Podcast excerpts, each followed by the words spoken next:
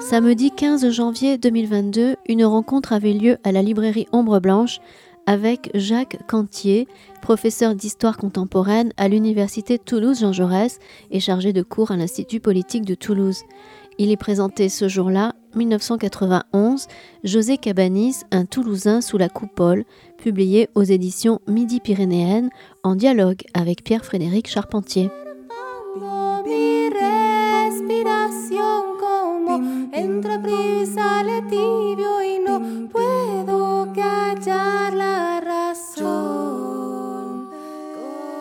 Bien, bonjour à, toutes et à tous. Euh, merci euh, d'être là euh, pour cette présentation. Vous avez à la fois défié le froid et le virus, donc vous avez déjà toute notre admiration et notre reconnaissance.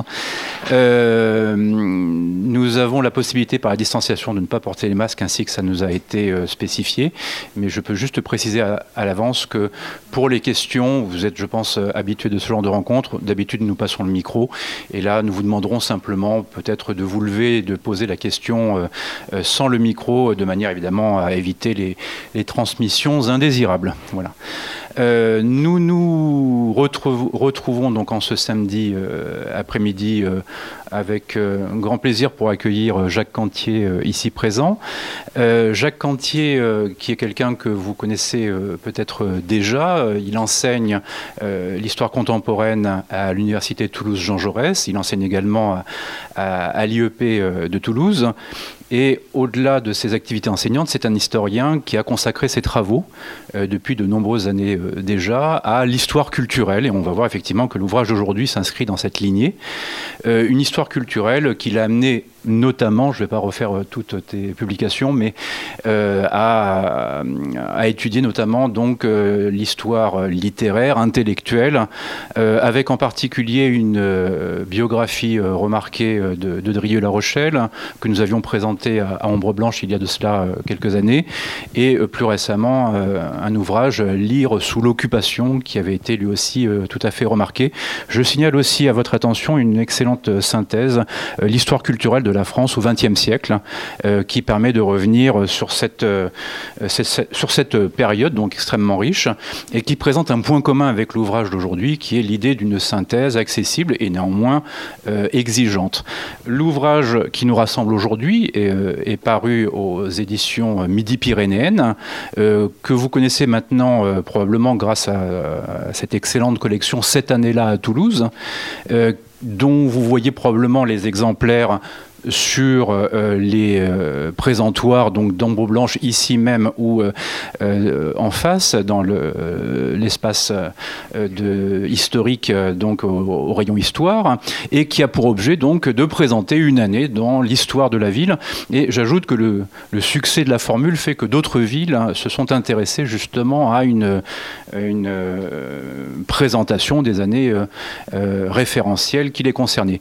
Celle qui nous intéresse aujourd'hui donc est la l'année 1991 euh, euh, à travers un prisme littéraire, donc ce qui va nous ramener effectivement euh, au sujet qui nous intéresse, euh, celui de l'admission euh, d'un écrivain dont vous connaissez le nom, José Cabanis, dont on a effectivement donné le nom à la médiathèque de Toulouse.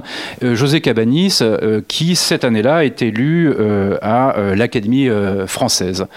Et par rapport à cette actualité, on peut peut-être rappeler, commencer par rappeler le principe donc de cette, de cette collection cette année-là à Toulouse, euh, avec l'idée qu'on part d'un événement, on revient ensuite sur un contexte un peu plus général et on s'intéresse dans un troisième temps à la mémoire donc de, l'épisode.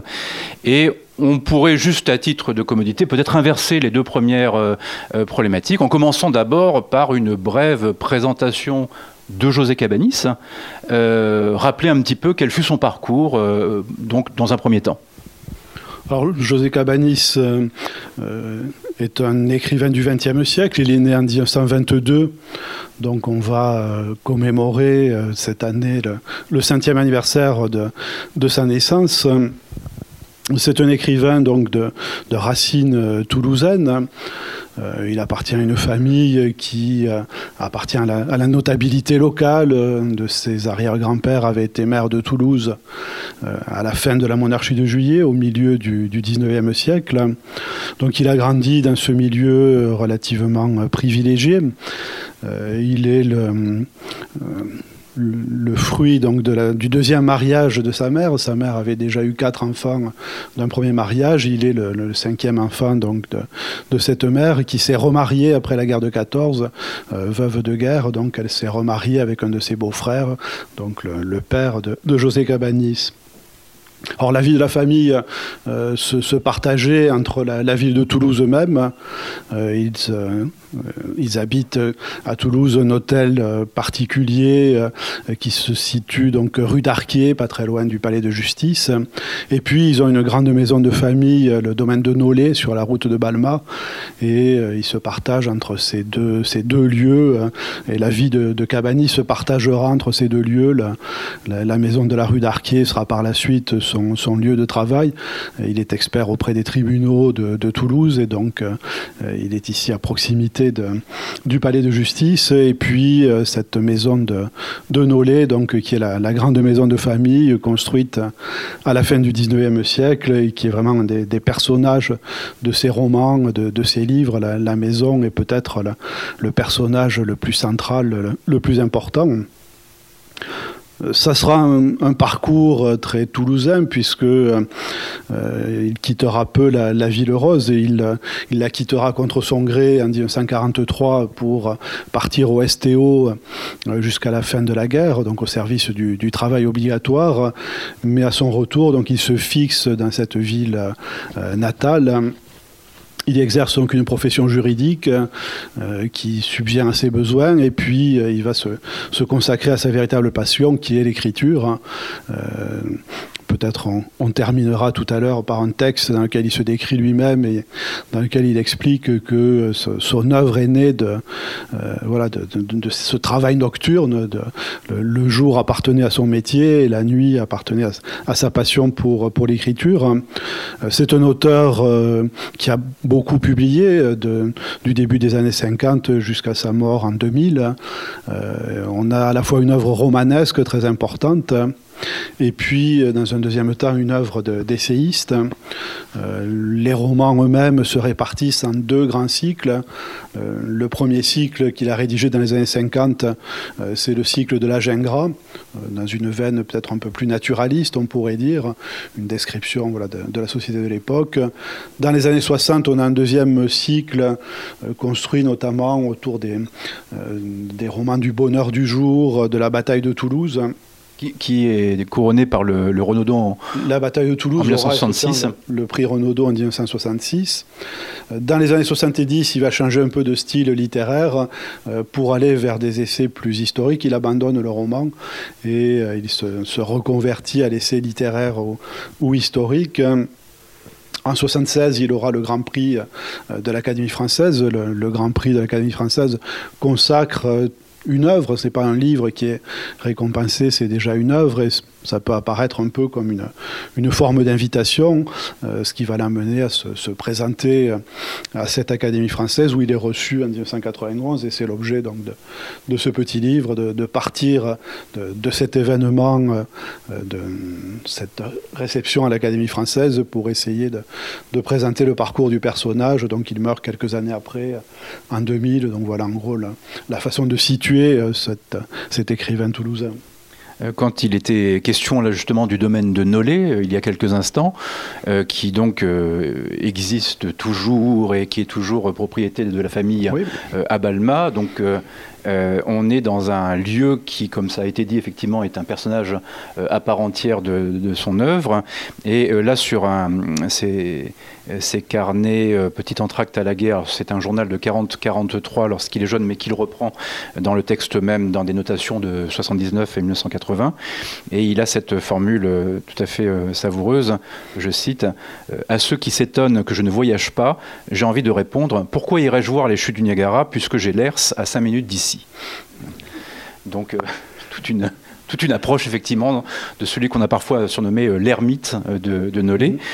Euh, concernant peut-être quelques mots sur son, avant de, rentrer dans, dans, l'œuvre, effectivement son attachement, peut-être même plus généralement à, un territoire.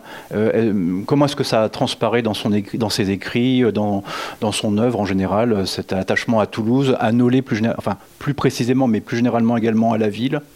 Oui, il y a un choix de vie qu'il a fait euh, euh, au lendemain de la guerre, lorsqu'il revient du, STO, c'est de rester effectivement dans cette, ville de Toulouse, mais avec la, volonté en même temps de ne pas être un écrivain régionaliste, de ne pas se, contenter d'être un écrivain de rayonnement local.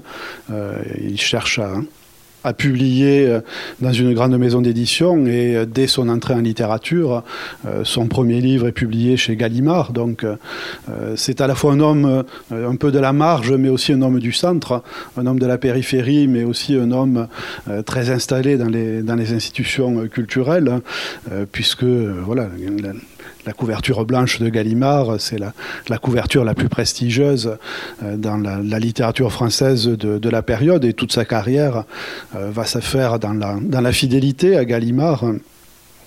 Les, archives de José Cabanis ont été euh, données, euh, ont été déposées euh, à la bibliothèque du Périgord à Toulouse. On a tout un fonds très important de, documents et parmi ces documents, on a la, correspondance avec son éditeur. Donc c'est vraiment intéressant de voir ce, rapport de fidélité entre Cabanis et, et, son éditeur. Donc voilà, un homme qui est à la fois tient à sa tranquillité, tient à, à ne pas se mêler au mode euh, littéraire, intellectuel pour garder son indépendance, euh, qui estime que c'est dans cette maison de, de Nollet qu'il a finalement les, conditions optimales pour, pour écrire, mais qui en même temps euh, souhaite la reconnaissance des pairs, souhaite être mêlé à la vie littéraire et intellectuelle de, la période.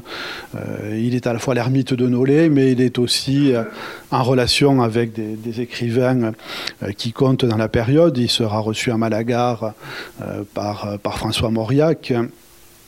Euh, il sera en correspondance aussi avec Julien Green. Et euh, dans, la Pléiade, euh, il rédigera deux des volumes de, l'œuvre de Julien Green publié dans la, préface donc, de de, de, ces volumes. il est également en relation amicale avec Louis Guillou, autre écrivain Gallimard de, la période, l'auteur de, La Maison du Peuple, qu'il invitera à Nolay, qu'il recevra donc à Nolay. Et une amitié épistolaire, là aussi, s'établira avec euh, euh, Louis Guillou. On voit d'ailleurs qu'il euh, y a une espèce de jeu entre Louis Guillou et, Cabanis. Louis Guillou lui demande régulièrement si un appartement ne se libérerait pas dans l'hôtel particulier du, centre-ville à Toulouse, Guillou souhaitant éventuellement venir passer une partie de l'année à Toulouse. Donc, c'est un, vœu, je pense, un peu un peu platonique, mais voilà, qui montre quand même la, relation entre les, entre les deux hommes. Donc voilà, c'est ce mélange à la fois d'enracinement, mais euh, d'un enracinement euh, qui est ouvert aussi euh, aux échanges avec d'autres écrivains de, de, la période. Et l'entrée à l'académie, c'est un peu ce, symbole. Il a fait sa carrière comme il l'a souhaité. Il a fait sa carrière sans se soucier des modes, sans se, mêler à une vie parisienne. Mais dans le même temps, il est heureux de voir que ses pairs le reconnaissent, que ce travail un peu solitaire bénéficie d'un écho important aussi au niveau national avec les prix qu'il a obtenus, avec cette, cette reconnaissance de l'Académie. Il y, avait eu, il y avait aussi ces essais euh, tardifs sur euh, euh, Dieu à la NRF, le diable à la NRF, qui était une sorte effectivement de, de, de de retour, si j'ose dire, de, la confiance qu'on lui a témoignée. Oui, c'est un, retour sur l'histoire de la NRF qui montre effectivement qu'il euh, a une connaissance très intime de cette histoire de, la Nouvelle Rue française, des éditions Gallimard, des écrivains qui ont euh, compté donc, dans cette, maison d'édition. Euh, il y a à la fois effectivement Dieu à la NRF et le, diable à la NRF, donc c'est à la fois les, catholiques qui ont illustré l'histoire de cette maison et puis les les, athées qui ont également participé à, l'histoire de la NRF et on voit comment il a lu de façon attentive les, les grands écrivains de sa période, Gide, Martin Dugard, euh, de la même façon qu'il a une lecture très approfondie de Mauriac. Euh, il publiera aussi un, essai sur euh, Dieu, le, roman et Mauriac, donc Mauriac écrivain catholique, où il propose là aussi une, lecture qui est à la fois admirative et parfois critique aussi. Il sait être critique avec les, les gens qu'il admire. Et concernant Mauriac, il lui reproche un peu la fin parfois trop moralisatrice de ses romans. Euh, Mauriac explore le péché dans ses romans, mais euh, finalement euh, amène souvent ses personnages à la, à la conversion ou les amène à une fin compatible avec la morale religieuse. Cabanis regrette visiblement ces fins parfois trop vertueuses, estime qu'il y aurait peut-être plus de de vérité ou de liberté à laisser les, personnages aller au bout de, leur, de leurs abîmes intérieurs. Donc il est à la fois en grande admiration et euh, en admiration qui peut être critique. Euh, il était un, ami euh, proche de, Claude Mauriac, le fils de, l'écrivain. et on sait que Claude Mauriac à la fois apprécié le livre de Cabanis, mais a pu être aussi touché par certaines critiques qui apparaissaient dans le livre le, rapport à la fois d'ailleurs est dans son itinéraire personnel, hein, euh, qui d'ailleurs euh, emprunte aussi à des aspects euh, qui sont ceux d'un cheminement même déjà scolaire. Il est scolarisé au Kaouzou avant, alors dans des conditions qu'on ne connaît pas extrêmement bien de se faire envoyer, mais on ne sait pas trop pour quelle raison. Euh, euh, est-ce que ça a été explicité Puis donc il va ensuite être euh, scolarisé à Fermat, où il reçoit l'enseignement de, Georges Canguilhem. Et on sait qu'il s'interroge notamment dans les, journaux de guerre autour de sa 20e année sur les questions de la foi. On le voit très pratiquant, allant à l'église, mais déclarant aussi qu'il croit moins ou ne croit plus en Dieu. Qu'est-ce qu'on peut expliciter sur ce Oui, sur son passage au Kaouzou, il y a fait sa, scolarité. Euh, il est effectivement renvoyé l'année du, euh, l'année du bac, euh, à la veille de l'entrée en guerre. alors pour les raisons dont il parle dans ses, premiers journaux de, jeunesse, il semble qu'on lui reprochait voilà, d'être un peu trop solitaire, d'être en marge de cette communauté et que cette, cette indépendance, cette solitude ait pu apparaître comme un comportement un peu asocial dans ce milieu catholique. Euh, cette foi reçue de sa famille, euh, il s'en éloigne peut-être pendant la période effectivement de, la jeunesse. Euh, le, premier cycle romanesque des années 50, La Gingras, est un cycle très sombre sous sa plume. la vision de, la vie sociale, la vision des, des personnages est une vision assez pessimiste où l'espérance catholique finalement apparaît assez peu, euh, euh, même si euh, on peut repérer peut-être certains, certains éclats qui annoncent cette persistance de la foi. Le, personnage de la mère, qui est présenté comme un personnage très, très croyant dans ce cycle, est peut-être la seule mention de, la foi dans le, le, premier cycle romanesque. Par contre, effectivement, dans les œuvres de la maturité, Cabanis revient vers cette, euh, cette foi de sa jeunesse, euh, explique comment il est revenu à la, pratique religieuse. Il raconte dans un texte qu'alors qu'il euh, prépare un service de presse chez Gallimard, il a une pile de livres et il doit faire les, signatures donc pour, les envois. il va éprouver un besoin impérieux de se confesser et il va parcourir la, rive gauche pour trouver une chapelle avec un prêtre qui puisse le confesser et on lui donne comme pénitence le Magnificat euh, qui va rester sa, prière donc euh, jusqu'à la, jusqu'à la fin de ses jours. Donc il revient vers la, la foi de sa jeunesse et euh, dans ses années de maturité et de, de, vieillesse, le thème effectivement est assez, est assez présent. Oui pour euh, rebondir sur son œuvre, euh, il y a effectivement toute cette euh, influence d'un milieu dont il est le, représentant, mais son, œuvre va bien au-delà de, ce paysage, en quelque sorte, qui est un paysage littéraire, mais dans lequel il, il écrit, et, notamment avec l'exemple de cet ouvrage, donc La bataille de Toulouse, qui est un livre dans lequel il il décrit sa, volonté d'écrire un livre, donc, qui fait référence à un certain nombre d'exemples illustres de, la littérature, et avec cette idée aussi sans cesse de la passion amoureuse possible, impossible, souhaitable, le péché, le repentir. comment est-ce que ça s'articule? Comment est-ce qu'on peut identifier effectivement cette, œuvre? À partir de quel grand repère? La, première, le premier cycle, effectivement, celui de, de la Gingras, est plutôt dans, le, dans une approche de, peinture sociale. Et le deuxième cycle donc, sera une approche plus intime. La bataille de Toulouse euh, fait partie du, deuxième cycle littéraire. Euh, la bataille de Toulouse, effectivement, met en scène un narrateur qui parle à la première personne euh, et qui ressemble beaucoup à José Cabanis. Toute une, une partie, toute une biographie du personnage correspond à la biographie de José Cabanis et il vit d'ailleurs dans un domaine qui s'appelle le domaine de Nolé. Donc on pourrait croire que le, narrateur est exactement le, porte-parole de José Cabanis, mais il y a malgré tout certaines différences entre euh, la, biographie réelle de Cabanis et celle du narrateur. Euh, ce narrateur, on le voit plus solitaire que ne l'est l'écrivain.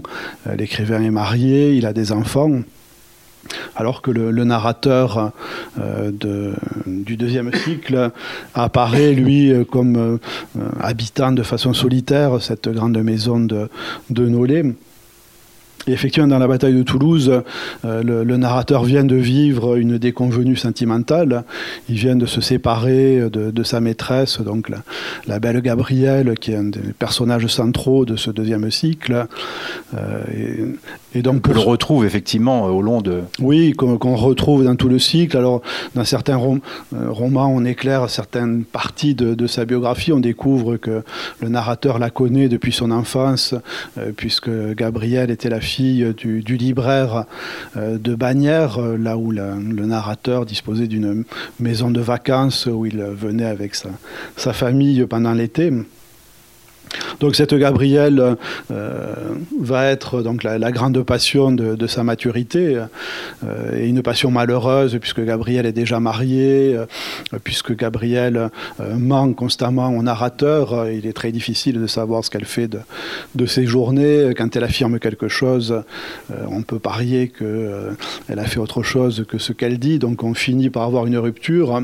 Et pour se consoler de la rupture, donc il se dit qu'il va écrire une, une grand, grand roman historique, hein, la bataille de Toulouse. Euh, il va raconter donc cette bataille entre les, armées de Wellington euh, qui remontent donc euh, et les armées françaises. la bataille s'est déroulée de Soult. La bataille s'est déroulée non loin du site de Nolay.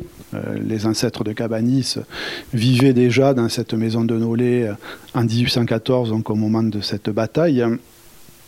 Donc il se dit, voilà, pour sortir de, ma déconvenue sentimentale, je vais faire un grand roman historique, je vais décrire cette bataille, et puis ensuite je décrirai une saga familiale, je montrerai comment euh, les, habitants de, de Nolay euh, ont continué à vivre dans cette maison, comment les parents vont avoir des enfants, vont devenir euh, eux-mêmes des personnages âgés, cette relève des, générations, ce mystère des générations. Il dit que ces, personnages, euh, à la fois, sont très éloignés de lui par les idées politiques, par la, façon de, sentir les choses, mais que euh, s'il regarde son visage dans le miroir, il y a sans doute une ressemblance physique avec ces gens qui ont habité la maison. Donc il y a à la fois cette, distance et cette proximité. Leur ressemble et il est euh, différent d'eux. Mais en réalité, donc, il, n'écrira pas sa grande saga familiale. Il en donne quelques bribes dans le roman, mais euh, c'est en réalité la, chronique intime qui occupe la bataille de Toulouse. C'est ses revers sentimentaux, c'est le retour sur l'histoire avec Gabriel, et puis euh, c'est ces fragments d'histoire familiale qu'il livre donc dans un ordre qui est plus celui de, la mémoire que du, du déroulement chronologique à propos des fragments donc de cette saga euh, familiale, il y a quelque chose qui a été évoqué euh, tout à l'heure, justement, c'est euh, l'existence de ce grand-père qui a été maire de Toulouse hein, dans la fin des années 1840, donc vers la fin de, la monarchie de Juillet, et donc qui évidemment est, une référence, mais il y a également celui, alors c'est assez amusant, qui a été le premier écrivain de la famille, donc un oncle Michel que l'on retrouvera transformé en oncle, en oncle octave dans, dans, son œuvre. Et, là, il y a des passages extrêmement savoureux, puisqu'il y a la perception de l'enfant, de l'oncle, comme étant une sorte de grand écrivain, avec tout ce que la formule suppose, et puis en quelque sorte la découverte d'une forme de réalité beaucoup plus, enfin beaucoup moins glorieuse. Oui, celui qui s'appelle dans les romans L'oncle Octave, euh, est inspiré par un personnage qui a vraiment existé, qui euh, s'appelait Michel de Bellomère, qui était le, frère de sa mère, euh, qui est un personnage effectivement qui a eu, qui a pris sa place dans la vie culturelle toulousaine de la première moitié du XXe siècle, qui était un auteur de poésie. Euh, je suis allé voir à la bibliothèque municipale quelques, quelques plaquettes de verre qui avaient été éditées par ce, par ce Michel de Bellomer et visiblement euh, je les avais sortis de leur repos après une période assez longue parce qu'ils n'avaient pas l'air d'avoir été beaucoup consultés. Euh, alors c'est une poésie qui est une poésie bien écrite mais dit Cabanis lui-même qui n'arrive pas finalement à une petite musique vraiment singulière. C'est le, thème du temps qui passe de, des âges de la vie qui se succèdent trop vite et qu'on trouve dans, dans cette œuvre. Alors effectivement, euh, l'enfant, euh, euh, le narrateur, quand il était enfant, avait une grande admiration pour ce personnage qui passe sa vie à essayer de composer une œuvre littéraire. Et puis, il découvre effectivement que l'écrivain de la famille a finalement un rayonnement assez, assez modeste et qu'il a été vite oublié après, après sa mort. Alors, il y a des, épisodes, effectivement, oui. qui, qui, relèvent à la fois un peu de la comédie, de la tragicomédie, euh, parce que l'oncle Octave est un personnage à la fois amusant, euh, on a un peu envie de se moquer de lui, et en même temps touchant par euh, cette grande ambition qui n'est pas menée jusqu'au bout. il nous raconte, par exemple, que au milieu des années 30, l'oncle Octave a accueilli Paul Valéry à Toulouse. Euh, Paul Valéry, c'était le, grand écrivain de la période, c'était le, contemporain capital, philosophe, poète. Et euh, l'oncle Octave donc devait présenter Paul Valéry euh, à ses compatriotes toulousains, je ne sais plus si c'était au Capitole ou dans un des, grands théâtres de la ville.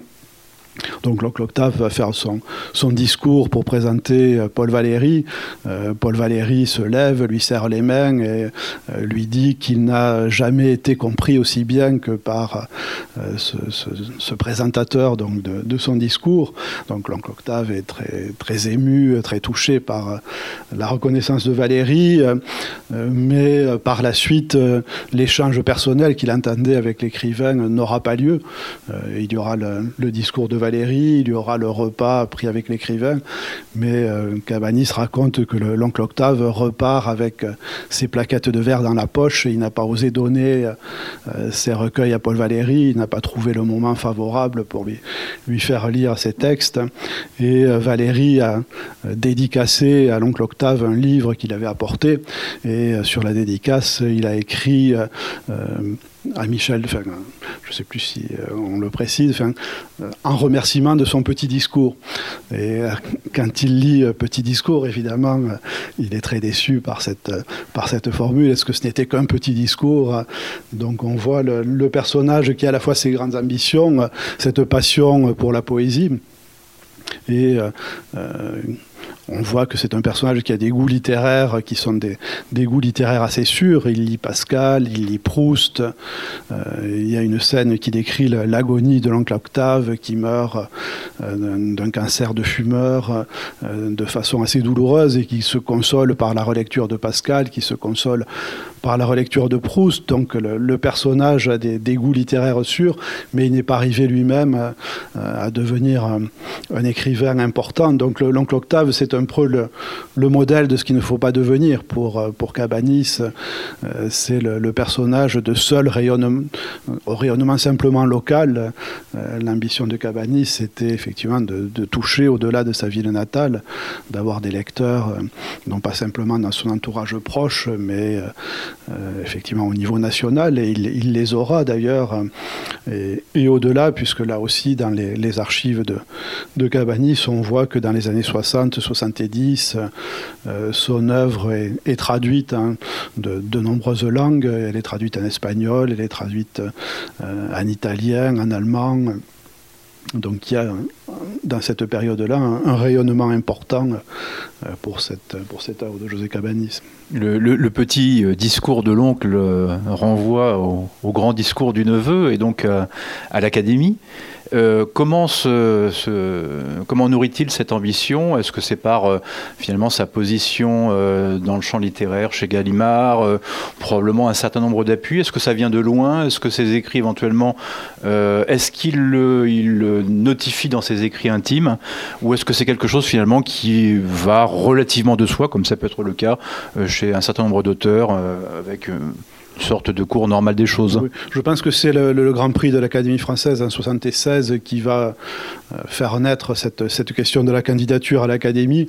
Euh, là aussi, dans les, correspondances déposées à la bibliothèque du, Périgord euh, par Pierre Nouillan qui a, déposé ses, archives de, de, José Cabanis, dans ces correspondances, on a deux lettres de Marcel Arlan qui ont été échangées avec Cabanis. Alors, on a les lettres que recevait Cabanis on n'a pas les lettres qu'il a envoyées, il n'y a pas de, copie de, ces courriers, mais on peut comprendre par les réponses voilà, euh, le sens de la correspondance. Et il y a un courrier de 1979 où on voit que Cabanis a sondé un peu Marcel Arlan euh, pour savoir s'il avait des chances en cas d'une élection euh, à l'Académie française, et Marcel Arlan l'encourage.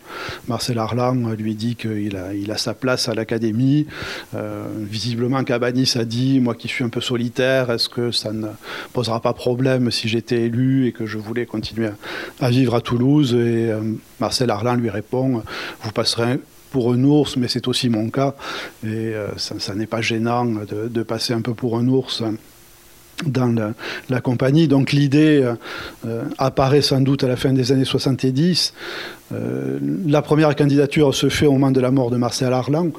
Peut-être que cet adoubement par Marcel Arlan l'a motivé à présenter sa candidature et euh, l'élection aurait eu, je pense, du sens parce qu'il y a des, comparaisons possibles entre les deux écrivains. Euh, ce sont deux écrivains, euh, des grands stylistes, des, grands prosateurs de, la langue française qui ont beaucoup écrit sur leur jeunesse, sur les, paysages qui les ont entourés. Mais cette première élection donc, ne sera pas couronnée de succès. Il y aura ensuite une deuxième tentative, et puis c'est la troisième, donc euh, qui sera la, tentative heureuse. Euh, et cette fois, il succède euh, au fauteuil de Thierry Molnier, qui décède donc en 1990. Alors Thierry Molnier, qui était un, un personnage qui euh, euh, peut apparaître comme un personnage un peu clivant, puisqu'il vient de l'extrême droite intellectuelle.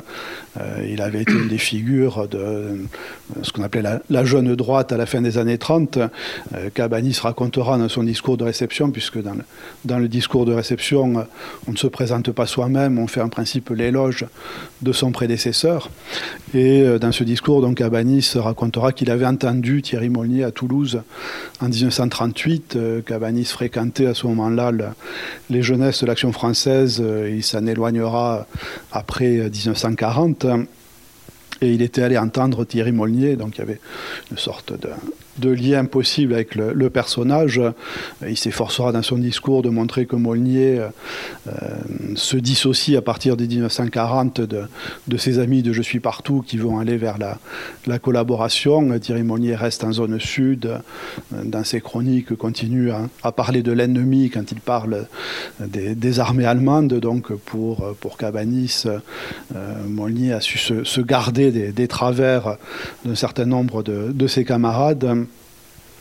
Et euh, il loue aussi le, spécialiste de poésie, puisque Molnier était euh, l'auteur euh, de plusieurs travaux sur l'histoire de la poésie française, une anthologie de, la poésie française. donc à ce personnage qu'il succède. Et c'est intéressant parce qu'effectivement, il y a des connexions entre les deux, avec euh, une tentation euh, du côté euh, des mouvements de, ligue contre la République, en tout cas très très critique à l'égard de la Troisième République à la fin des années 30. Et puis, on voit dans, son journal de guerre, je parle de, Cabanis, une sorte de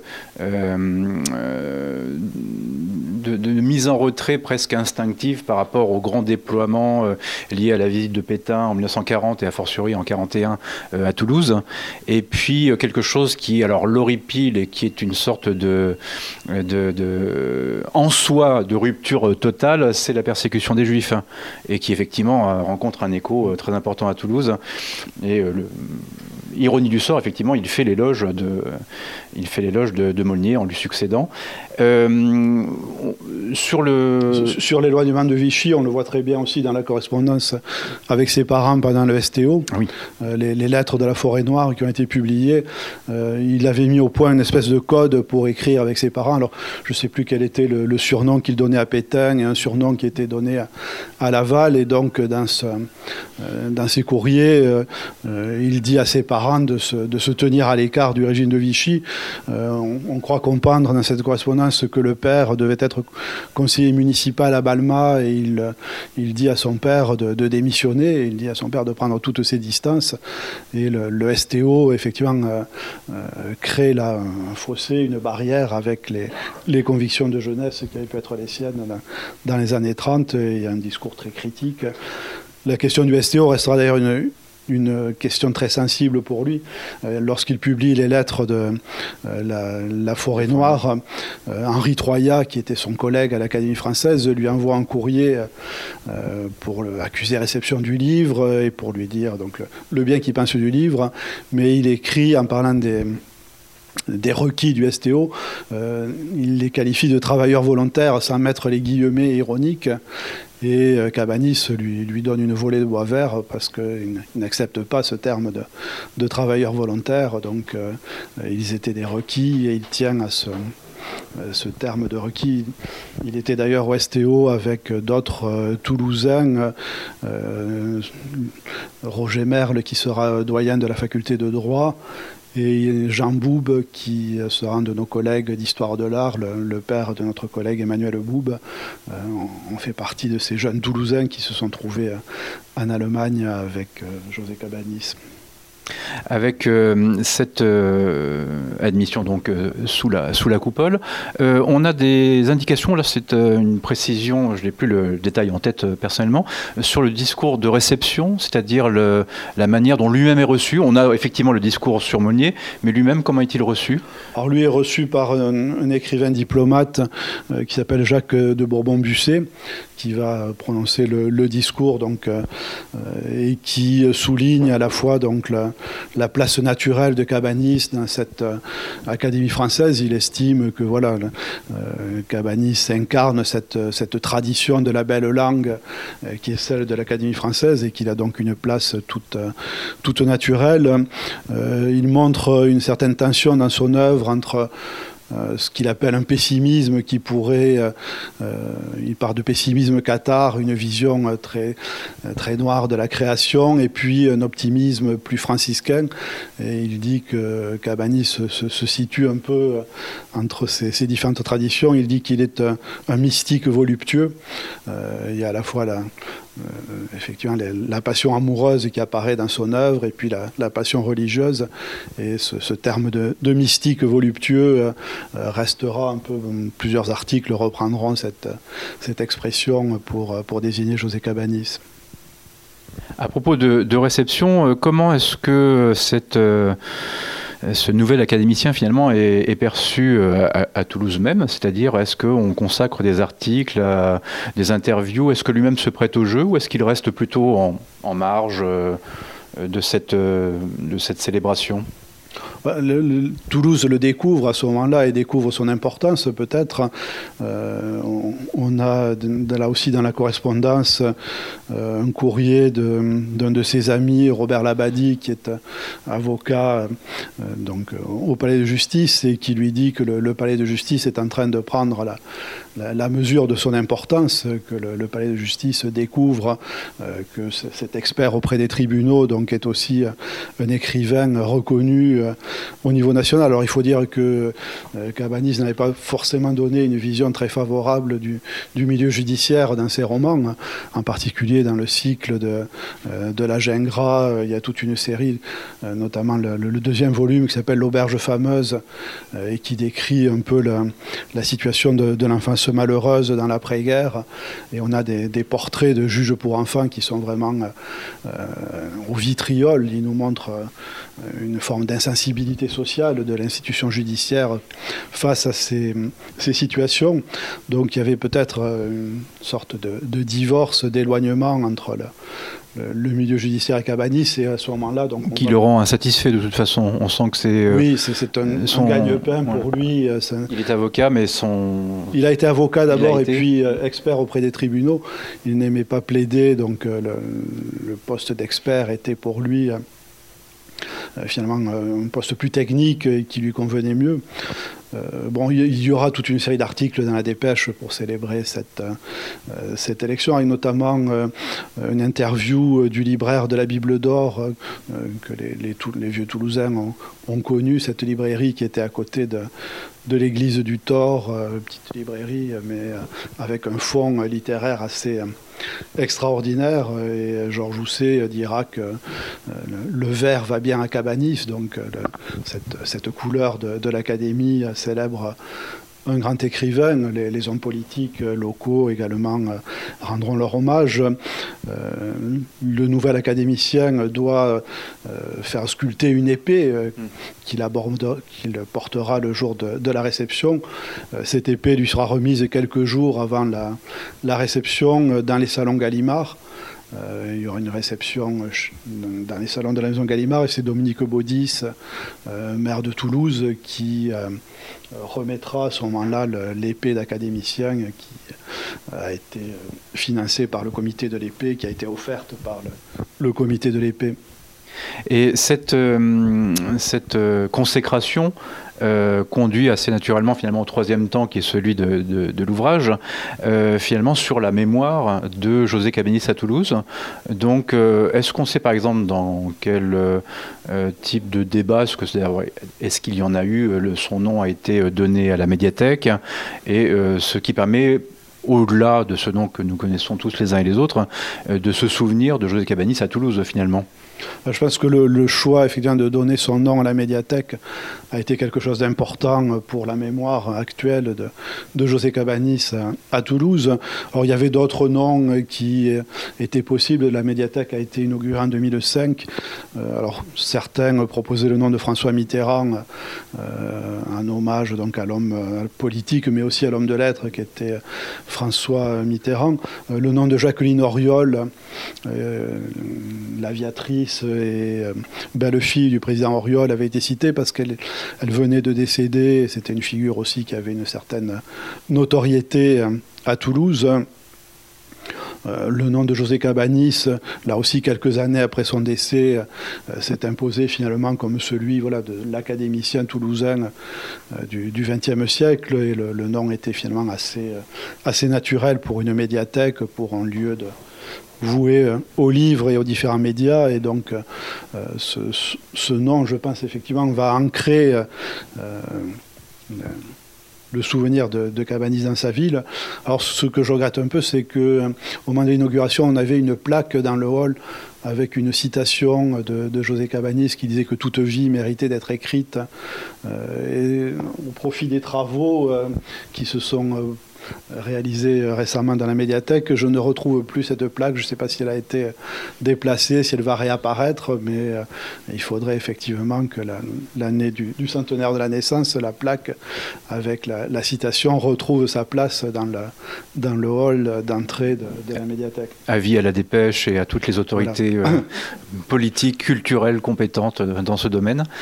Euh, il y a également aussi la, ville de Balma qui, je crois, a donné son nom à un établissement scolaire, euh, si je ne m'abuse. Il y a un groupe scolaire, effectivement, euh, qui porte le nom de, José Cabanis.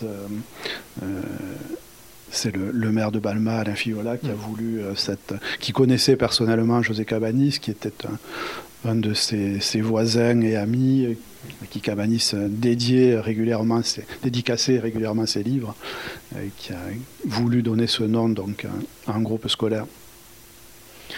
Je, pense qu'on arrive à peu près donc euh, sur une présentation qui a été largement faite et il y a peut-être des questions de, la part du public. Alors une dernière question euh, avant de, laisser le public euh, en poser. une question double. Une bonne raison de lire José Cabanis et quel ouvrage est votre préféré? Moi, c'est vrai que je suis un lecteur de, longue date de, José Cabanis. Euh, il y a très longtemps que, je fréquente son œuvre et euh, ce que je, préfère dans l'œuvre, c'est vraiment les romans des années 60.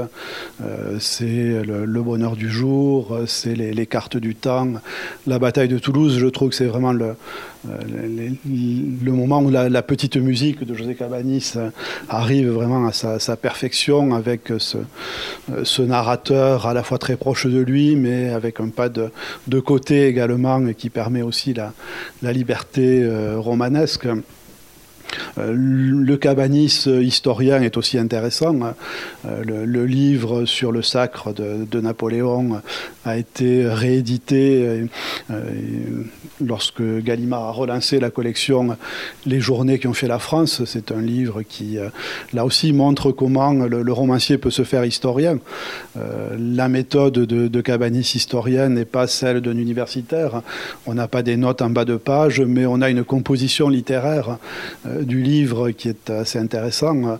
Euh, pour le sacre de Napoléon, il va commencer son livre en évoquant David, le peintre, qui va immortaliser la, euh, le couronnement, quitte à en changer aussi certains, certains détails. Il termine par Goya, le peintre espagnol, qui va peindre les, horreurs de la guerre euh, lorsque les, Français seront en Espagne. Donc on voit comment tout ça est euh, construit d'une façon très, très littéraire. Euh, même chose dans son livre sur Saint-Simon, l'admirable. on n'a pas une, une, biographie classique de Saint-Simon. On a une espèce de promenade à Versailles derrière Saint-Simon avec un des ordres en réalité assez ordonnés. Euh, il nous montre effectivement cette, cette vie quotidienne à Versailles, les lieux publics, les, les antichambres et derrière les antichambres, euh, d'autres salles encore plus discrètes. Et c'est cette espèce de, de, circulation entre les, les, différents lieux qui va faire tout le, tout le roman. Donc il y a aussi un, un cabanis historien euh, qui apporte ses, ses, qualités littéraires au, au, travail historique. Oui, et sur tous, lequel? Moi, celui que je préfère, c'est le, le bonheur du jour.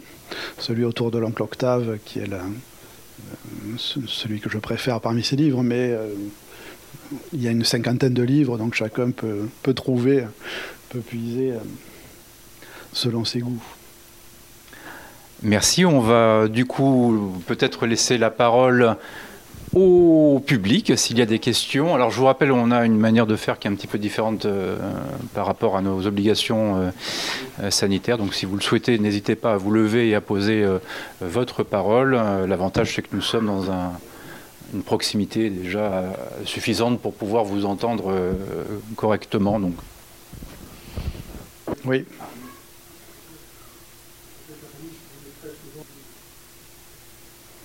Je crois que le, décès de ce frère aîné qui, qui meurt à la, bataille de Dunkerque en juin 1940 est une des grandes blessures oui, de, de la vie de José Cabanis. Peut-être je pourrais vous lire un, petit passage à la fois où il parle de, de Nolé euh, et où il parle donc de, de, ce frère. Alors là, il appelle son frère Robert, mais euh, c'est d'Arnaud dont il est question.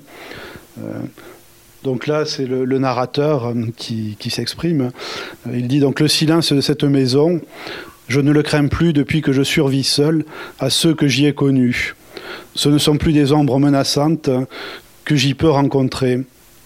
Il m'arrive souvent, la nuit, de passer au rez-de-chaussée d'une pièce à l'autre, ouvrant et fermant les portes, très inutile puisqu'il n'y a personne. Je pousse la porte du billard, puis celle du salon. La pièce paraît chaque fois surgir devant moi. Quand j'allume, j'allume, familière et étrange. Une nuit de Noël où nous avions veillé tard, j'ai vu mon frère Robert penché sur le billard, jouant avec l'oncle Octave. Et j'entends encore le coup assourdi, assourdi et sec, puis le roulement moelleux de la boule qui file, virevolte et heurte avec précipitation les deux autres.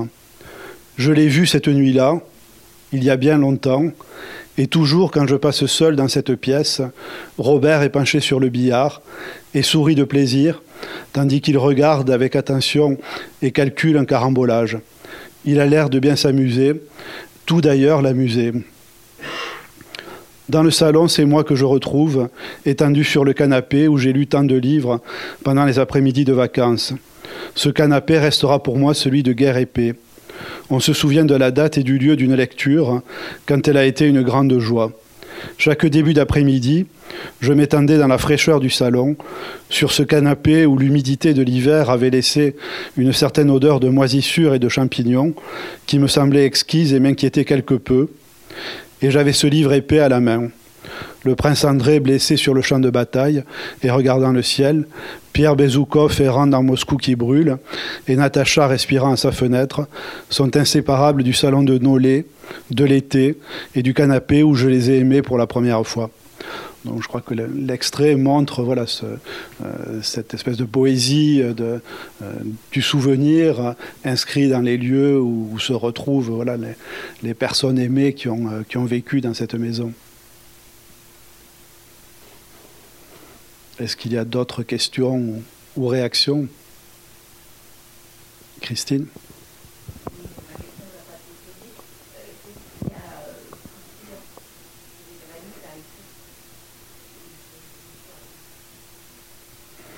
Je pense que ça a toujours été un, grand lecteur euh, à la fois de, la littérature et, de, l'histoire. Et puis, euh, il se passe à un moment une sorte de, rupture dans son parcours. C'est que ces livres qui avaient été bien reçus euh, dans les années 50 et dans les années 60 vont faire l'objet d'une critique. de son dernier roman qui s'appelle Les Jardins de la Nuit va faire l'objet d'une critique assez sévère d'un journaliste du Monde, François Beau, qui dénonce une littérature qui, tourne, qui ronronne, qui tournerait un peu en rond. Et euh, euh, Cabanis va être d'autant plus blessé qu'il avait reçu à Nolé François Bott qui lui, demandait régulièrement des articles pour Le Monde et donc là il, il, se sent incompris il y a presque une dépression on pourrait dire. Je crois qu'il emploie le mot dans un courrier avec Claude Gallimard après cette euh, voilà, cette critique dure, et euh, il va décider de renouveler son, art d'écriture et de se, tourner donc vers euh, l'écriture d'essais. Claude Gallimard, qui tient à conserver cet écrivain, l'encourage dans cette voie, va lui proposer effectivement de participer à la collection Les, journées qui ont fait la France avec le, sacre de Napoléon, euh, va l'encourager aussi à une biographie de Charles X par la suite. Euh, il y aura aussi un livre sur le, musée euh, espagnol de Louis-Philippe, donc il y a une espèce de, traversée historique du, du 19e siècle. Et puis il y a son goût pour les classiques Saint-Simon l'admirable qui revient là vers le, le 17e, le 17e, 18e siècle. Donc il y a à la fois une volonté de renouveler un peu son, écriture, et puis je crois qu'il y avait cette immense culture euh, qui était la sienne. Il se décrit comme un rat de bibliothèque qui lit, qui note. Euh, alors il n'y a pas de notes bas de page, mais on voit l'étendue de ses lectures, et ce, goût de la citation bienvenue aussi. Euh, il y a toute une série de citations qui sont reprises dans ses livres.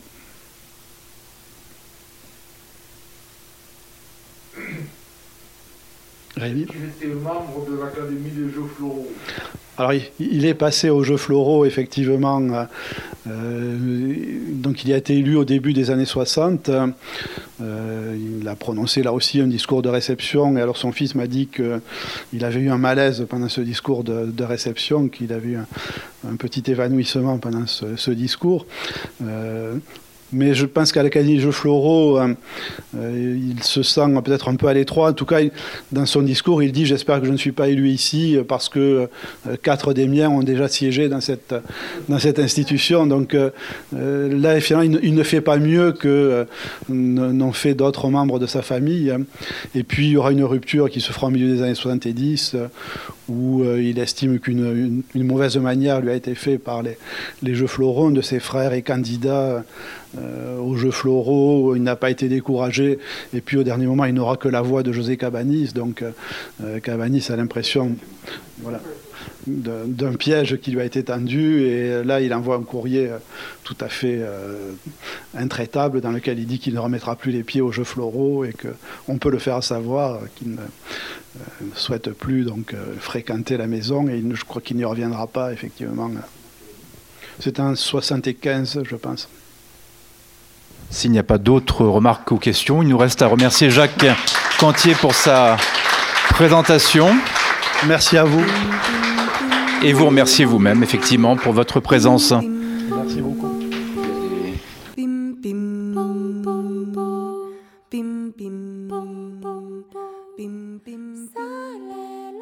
Vous venez d'écouter une rencontre enregistrée à la librairie Ombre Blanche samedi 15 janvier 2022 avec Jacques Cantier, auteur de l'ouvrage 1991 José Cabanis, un Toulousain sous la coupole aux éditions Midi-Pyrénéennes, réalisé et mis en onde par Radio Radio. Sigo observando mi respiración como entra frío y sale tibio y no puedo